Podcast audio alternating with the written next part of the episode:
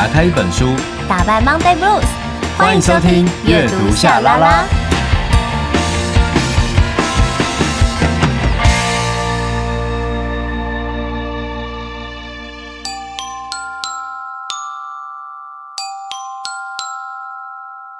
欢迎来到秘密储藏室，我是大咪童，我是小咪明。有些秘密不说，久了会生病；有些话说出口，又怕会伤人。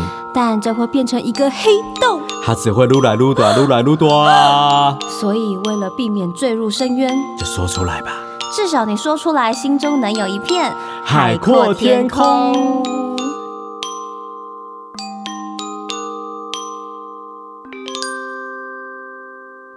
欢迎来到秘密储藏室，我是夏雨桐。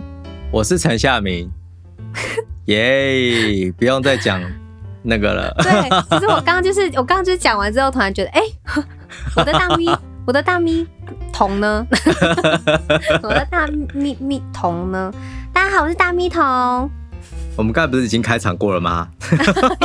硬要重新开，你要开几次？我的外号是大咪童，夏明的外号是……我没有外号，谢谢大家。我们今天进入的是秘密储藏室哦。感谢大家愿意把秘密分享给我们，然后我们大家就是呃，希望透过秘密储藏室在收听的每一个人，我们借由大家的呃比较难说出口的每一个的故事，然后我觉得我们都会多一点成长。嗯。嗯，那我们现在就来听听秘密储藏室七号档案。想吃宵夜吗？阅读夏拉拉用文字喂饱你，不用担心卡路里，还会越来越美哦。Kiki，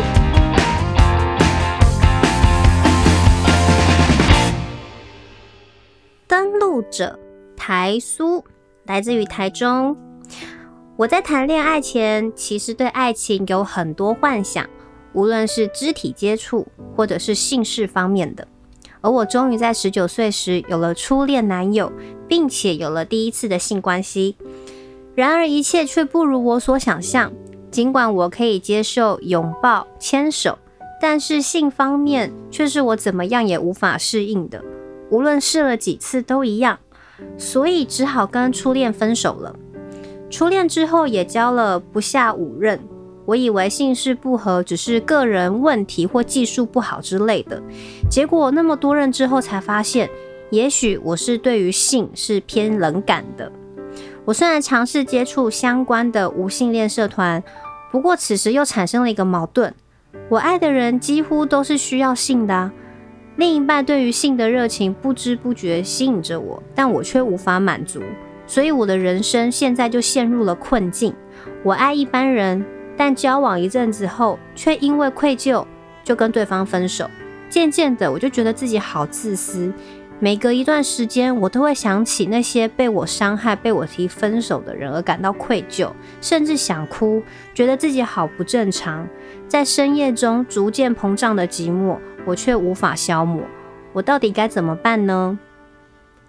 哇，嗯。这个题目真的是最难的，很难哦。但我的确在一一开始看前半段的时候，我就在想说，因为毕竟初恋嘛，有可能是对方技术不好啊。对啊，就是我的意思说，有时候对于性的感觉，有时候不不见得说，你知道，就是自己有什么问题，就是有时候可能就是两边就是不合拍。但因为后面就是有提到说。自己可能是性事就是偏冷感的，但我是真的觉得啦，就是对于性，每一个人的需求跟感受其实超级不同。尤其我觉得女孩子啊，就是感受是特别的多。就是像我有些朋友，他们是对于性这件事情，他可能不在乎技巧，可是他很在乎的是就是氛围，或者是对方说的话等等之类的。就是每个人在乎的东西是不一样，他觉得在那个氛围他被满足了，他觉得什么都很 OK。但有一些人是一定要达到就是肉体上某一种的欢愉，他觉得这个才是他想要的。所以每每一个人要的不同，感受也不同。可是没有什么谁对或者是谁错。所以我就看到台叔说他自己这样是有罪恶感的，我就觉得很心疼，你知道吗？因为其实像我之前啊，有时候我会看那个鸡排妹她的深夜保健室，嗯，就有时候我会看，因为我觉得她讨论的话题就是其实还蛮就是很开放，可是我觉得有一些东西，男生的感受跟女生的感受真的太不同了。有时候去看的时候，你还会突然觉得，哎，就是我可能得到了一些新的。新的知识应该是这么说，对。然后呢，他就有说，在那个影片呢、啊，他就有特别提到说，针对华人世界的调查，性冷感的男性有十六趴，女性则有三十五趴。意思也就是说，每十个女性当中，就可能会有三个是对于性是偏比较冷感的。真的哦。可是，嗯，可是对性偏冷感这件事情，也不是说，哦，你就是。你就是生病了，或是你就是怎么样，还是干嘛的？就是不是说你这样就是超级不好的？因为其实造就性冷感，它是有非常多种原因，而且现在的就是时代，你知道真的很进步。我们讲到就是女性啊，女性主义啊，女性对于自己的身体呀、啊、感受啊等等，我觉得包括对于性的感受，也不要太害怕去面对自己最真实的样子到底是什么。嗯、所以。像性冷感呢，我也有特别，就是呃，过去比如说在医疗的节目当中，其实都是有提到的。比如说，如果是生理的话，可能会是你的年龄，或者是你现在你是不是有长期在服什么药物，吃什么药物，嗯、或者是你可能有疾病。再来有可能是环境，然后再来还有心理因素。那刚刚讲到环境，就是比如说呃，环境缺乏隐私啊，会觉得有压力啊，所以比如说。哦对啊，比如说你情侣啊，你是跟人家的父母住在一起，你就会有压力呀、啊，就是会对啊，你会觉得很怪吧？就是不管怎么样，你都会觉得，哎、欸，就是父母在旁边的隔壁房间，还是会觉得，对啊，很怪吧？因为我有我有朋友，呃，我有夫妻就是这样，后来搬决定搬出去，一定要因为真的。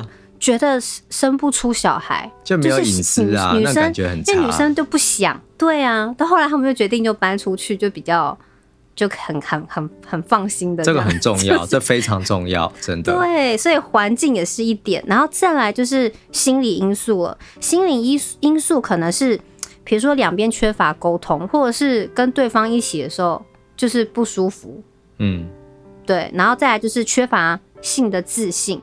比如说，觉得自己很不擅长，自己不会，对于自己身材觉得 就想很多，有没有？就就没有什么自信。然后再来，还有就是工作压力很大等等的。但是其实这一些你都可以去找性治疗师去辅导解决的，就是说它其实是可以解决的。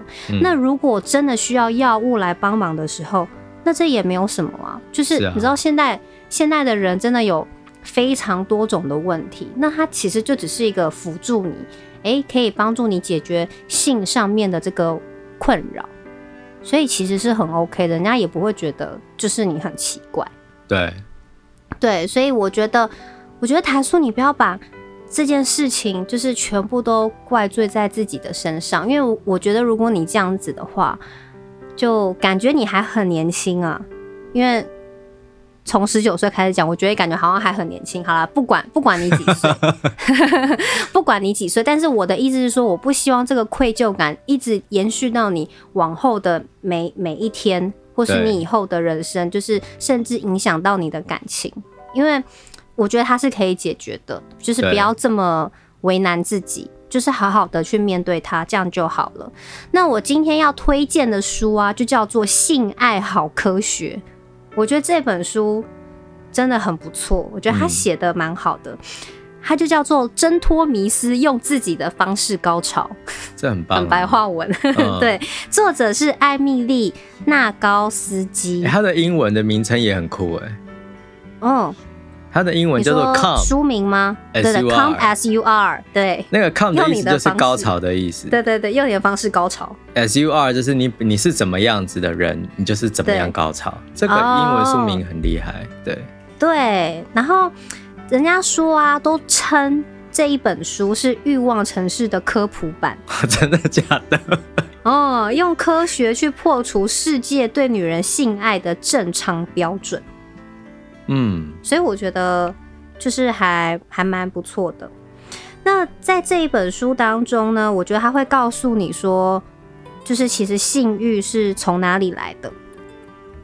那大家通常对于性它是有误解的，这也是在书里头提到的。因为其实大家讲到性兴奋、性欲望跟性高潮这些完全都不一样。你可以从书中再去学习到这些东西。而且女生在性行性行为的过程当中，我们有生殖器这一块，然后再来是大脑，再来就是我刚刚讲到的情境。嗯，所以我们性行为有三大运作的。模式就是这三块，所以有些人是每一区块的比重是不同的。嗯，就是你你就可以从这个书中去了解说，哦，其实你是特别是注注重哪一块？你可能是比较注重就是情境，就是一定要有放蜡烛、好听的音乐，嗯，对。或者是环境的味道有香氛等等之类的，可能你需要有这种仪式感也说不定。好，那在这个书里头，它就是会告诉你，这个大家其实对性有误解，因为性它不是一个驱动力，它也不是一种渴求。它书里头写说，性欲其实是一种好奇心。哇，这好酷哦。然后，嗯，而且他也谈论到说。性欲的障碍也不会是因为荷尔蒙或者是单一伴侣制，因为有些人都会说哦，可能跟对方在一起很久了，然后就知道就是兴致缺缺什么之类的。其实最主要的是，呃，你的那个性的那个性欲啊，呃，主要就是你有没有要投入在这个求爱的互动当中。嗯，对。就是他，他在书里面就会写的更多啊，会更细，会更 detail 一点。当然，他其实就在说，有些人都会拿这些做做理由嘛，就是借口，你知道在一起，对，在一起久了，我就是对他兴致缺缺，还干嘛什么之类的这样。对，然后再来，他也有提到说，性欲类型也有分类型，就是像反应类型或是情境敏感型。对，那通常自发性欲望。就是在我们的生活当中比较是占主要的啦，所以如果不是主流的，就会觉得自己是劣势，就像那个我们的台苏一样，就他比较不是那种很自发性，比如说看到对方这样就觉得哇，觉得现在这样很性感，他可能会有一个自发性，就是一个感受，嗯，他想要做这件事情，对，可是这个也不是说你这样子就是就是不对的。那他在很多不不一样的状况啊，对对对对对，其实他在书里面讲的真的是非常多，我觉得我自己也是也是真的学到还蛮多东西的。我决定要读这本书哎、欸，对啊，而且还有它里面书里头啊，它还有特别就是有提到就是关于嗯打破那种比如说讲到处女膜，嗯，然后讲到性高潮这些一些迷思啊。嗯，应该是这样讲，而且他他也有提到，就是说，嗯，男生很容易会觉得，哦，就是他们有一个性冲动，然后他们做这件事情好像很合理，可是其实这个没有什么合理不合理的，因为他这个有延伸到，就是后面讲到了关于性暴力，对于女性对女性性暴力这件事情，嗯，可是女性很容易会觉得，哦，因为那是他爱我，所以他要做这件事，这真的是一个很扭曲的男性的叙述。就是这个男性的叙述久了之后，就变成一个框架，把大家都捆绑在里面。没错，所以啊，就是在这本书里头，我觉得他会，我觉得他或许可以稍微的辅助台书，让你在看待性这件事情没有这么 guilty，就是没有这么有罪恶感，就是不用这么去害怕去看待，嗯，然后也千万不要去想说自己不正常。然后呃，或者是说，当然可能对于现呃感情里头，可能对于另一半，你觉得不知道怎么去沟通。我觉得，可是如果一段感情是要持续要走的，我觉得两个人就是要沟通，一定是两边要互相配合，你不可能永远是要你去配合人家。嗯，然后再来一点，我觉得就是可以去寻求医生的帮助。真的。嗯我觉得说到医生的帮助，这个很重要，因为我看到新闻呢，就有在讲说，你知道有很多的妇女嘛，她生过小孩子之后，然后过了中年，然后可能就打喷嚏就会漏尿，这有这样的困扰。后来啊，就是医生就倡导说，其实你是可以去看医生，然后动一个小手术就可以解决这件事。哎，然后你知道我们在医疗节目现在都在推这个，对，因为其实这个是很小的手术就可以解决你很多困扰。可是其实到现在还是有些女生对于生完小孩子不小心会漏尿这件事情，她们是。很痛苦，以及无法开口。对，就是这种奇怪的羞耻，哈、嗯，其实不应该存在的。就是呃，应该这样想，就是我们的身体其实有各种运作的方式。但今天你发现，哎、欸，好像这边会滴水呢，哎、欸，啊那边怎么就是破皮，就类似有这些小小的状况。其实你都应该要鼓起勇气，然后去看医生。然后当你真的去看医生之后，你就会发现，哎、欸。其实原来全世界有三百八十万人跟我一样，哎、欸，我 好像 这件事情，我突然觉得，呃，原来我不是那一个，我不是那个唯一。对对对，而且我也看过，就是有妇产科医生就是在建议说，呃，产后啊，或者是说你呃，可能也到一个年纪，我不知道是什么状况，就是有些人的阴道的松弛的状况，或者是太紧了、啊，就是这件事情其实都可以。欸、要讲这件事，对，就是他可以透过。手术，然后让你可能变成是一个比较舒服的状态。我刚才说，我有朋友啊，她、嗯、生完三个小孩，她老公就送她去做那个阴道阴道紧实的那个手术。嗯，以及她就是想说三胎我都生完了。嗯，然后我就是想要让自己也有恢复那个性的自信，有没有？对。然后她老公是她老公出钱哦，对啊，当然是她老婆提议，但是她老公也认认可，因为他觉得，因为我那朋友她很漂亮，那他也觉得说，就是我也不想让我老婆就过去，你看就是结婚之前说就是非常有魅力，对自己很有自信的女生，生了小孩，哇，好像在床事或是很多生活上就是没有办法很有自信的去展现自己，他就说好，老婆你决定。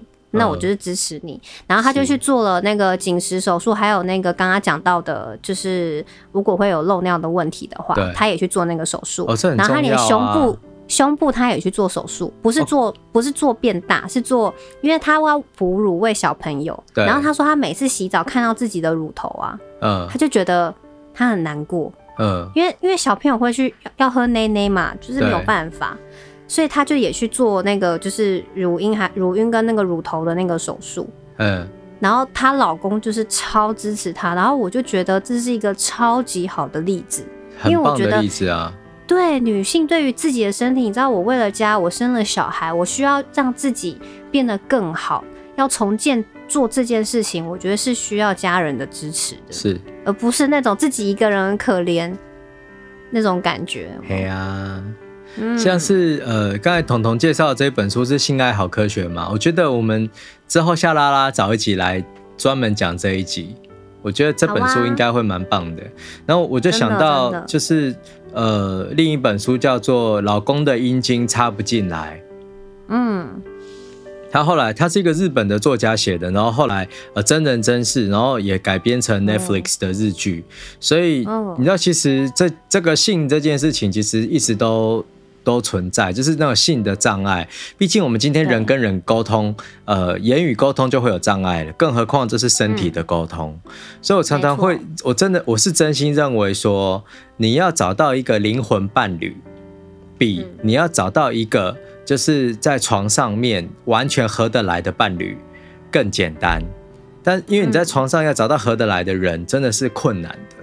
所以等于是说。这件事情，性这件事情，其实它本身就充满了很多值得呃开发、值得讨论的一些未知的领域。嗯、所以我，我我会觉得，如果说你对于性有压力的话，你可以放轻松。呃，假设你觉得是身体有些状况，那你可以去看医生。那假设是一些你偏向是心理上的压力的，那或许你也可以找，就是可能心理师啊，或者是找精神科医师来谈一谈。我觉得不要让自己陷入那个这么巨大的压力，因为终究就是让自己舒服是最重要的事。嗯，而且我觉得刚刚就是也有看到，就是台叔有写说他有加入一些就是社团嘛，还是什么的。嗯，那我觉得这个时候啊，因为你自己自身的状态跟别人绝对不会是一样的。那与其让自己就是在那边先上，当然你可能会找到一个比较舒服的地方，就是。你可以有一个抒发的管道，可是我觉得自己的问题就是除了从网络上面得到力量之外，我觉得你还是要去正式的去面对它。我觉得可以去寻求性治疗师的解决。对，因为这个真的是现代人就是大家都会有的问题，所以你不是很奇怪的，所以你千万不要有罪恶感，好不好？嗯、加油哦！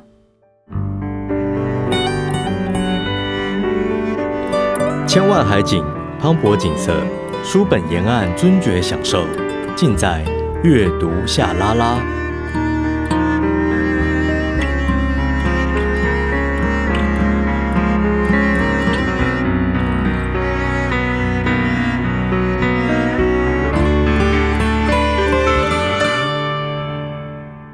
好的，今天呢，我们分享的这个。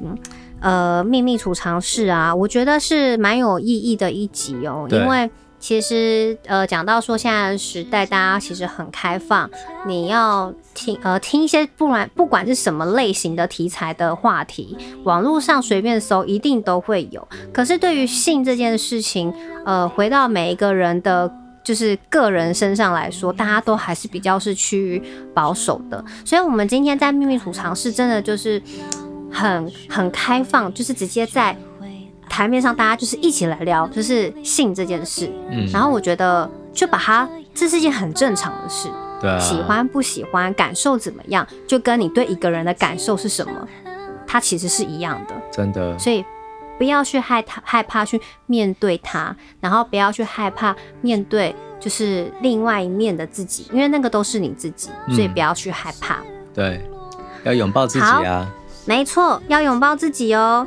那我们的今天的秘密储藏室七号档案登录成功，耶！感谢你收听阅读夏拉拉。然后我们下一次也会带给大家，就是经过思考 的推荐书单，然后跟大家一起一起想办法来解决各自的秘密。感谢大家的收听，我们下次见，拜拜，拜拜。